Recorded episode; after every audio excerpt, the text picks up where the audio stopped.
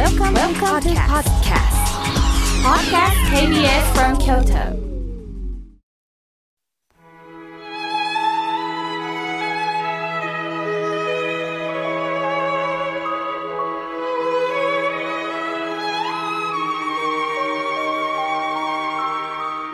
改めまして、僧侶の河村明慶です。早いもので明日から5月ですね。新しい環境から少し慣れてきたのではないでしょうか。さて、この番組を応援してくださっている井村屋さんでは、毎年多くの新入社員が入ってこられます。新入社員には研修期間の一環として、半年間は毎日日誌を書いてもらうそうです。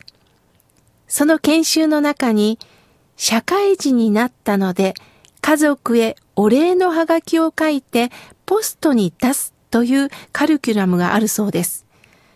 井村屋さんは社員一人一人を宝の存在として接しています。監査役の中島さんは私のお姉さん的な存在でもあり、先日も心が笑顔になるラジオを聞かせていただいてますよと連絡をくださいます。実は、妙慶さんにお知らせしたいことがあるの、と、ある新入社員が日誌に書いた内容をお教えいただいたのです。ご紹介させていただきます。僕は、普段家族とあまり話もないし、しない。いつも家に帰ってご飯を食べるとすぐに部屋に入る。今日も部屋に入って友達とメールをしてると、おかんがいきなりドアを開けて、ちょちょちょ、ちょっと、あんた、なんでこんなことしてくれたんや？と、入ってきた。びっくりしておかんを見ると、涙でぐちゃぐちゃな顔をして、俺が会社で書いたハガキを握りしめていた。そして、しばらくお互い黙っていたが、おかんが小さな声で、ありがとう。一生の宝にするわ。と言って出て行った。僕は改めて、これから井村屋で一生懸命働こうと思った。という内容だったそうです。息子にとって普段あった出来事を親に報告したり気持ちを表現するということは苦手なのかもしれません。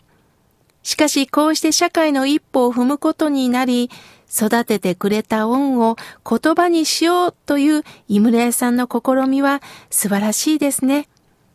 普段言えない感謝の気持ちをはがきに書いて送った。それを読んだお母さんはどれほど嬉しかったでしょうか。私はこのことからもう随分昔にいただいたメールの方を思い出しました。妙慶さん、私は大阪に住む50歳。私は6人兄弟の長男として生まれました。父親が亡くなってからというものの、母親は朝から夜まで仕事二つを掛け持ちで頑張っていました。自然と長男である私が5人の弟妹の父親代わりで掃除、洗濯、家事をしなければならなくなったのです。いよいよ高校受験の年、勉強したくてもできる環境ではありません。それでも高校だけは行きたいと受験し、合格発表の当日、恐る恐る結果を見ると、不合格でした。私は一気に怒りがこみ上げ、母親が働いている飲食店に行き、店の外から母親を睨みつけたのです。母は私の表情で気がついたのか、ただ合唱して私に頭を下げることしかしません。俺は家族の犠牲になった。もうこんな家は言いたくもない。家出して職を探しました。ある工場が住み込みで雇ってくれたので、ずっと働いていました。結婚する機会もなく気がついたら40代後半を迎えていました。ある時に社長から呼び出されて、今期から君を工場長に任命する、と言われたのです。え中卒の私がなぜ工場長なんですか？と聞くと、君は社員に絶大な信頼を持たれているんだよ。ある社員が熱を出して寝込んだ時も、君は寮を訪ね、看病したらしいね。落ち込んでる社員に、今日飲みに行こうって連れて行ったりもしてるそうじゃないか。みんなは、君が大好きだと言ってるよ。だから工場長は、君しかいないんだ、と言われたそうです。まさか昔、弟や妹の面倒を見ていたことが、こういう形で生かされるとは思わなかった。初めてお袋に感謝の気持ちが込み上げてきたのです。あの時は自分の時間を犠牲にさせられていると、親や環境を恨んだが、その苦労がこうして仕事、人間関係につながった。いても立っても折れず30年ぶりに故郷に帰ったそうです。しかしそこには実家はありませんでした。近くの新州寺院のご住職を訪ねたそうです。すると、あなたのお母さんは10年前にお浄土に帰りましたよ。最後まであなたのことを気にして、ごめんね、と言い続けていました。どうぞ、本堂で合唱なさい。一緒に住職さんと静かに合唱したそうです。彼は、妙慶さん、遅いですよね。私は母親に一言もお礼の言葉がかけられなかった。母が死んだ後ではもう遅いんですよね。というメールでした。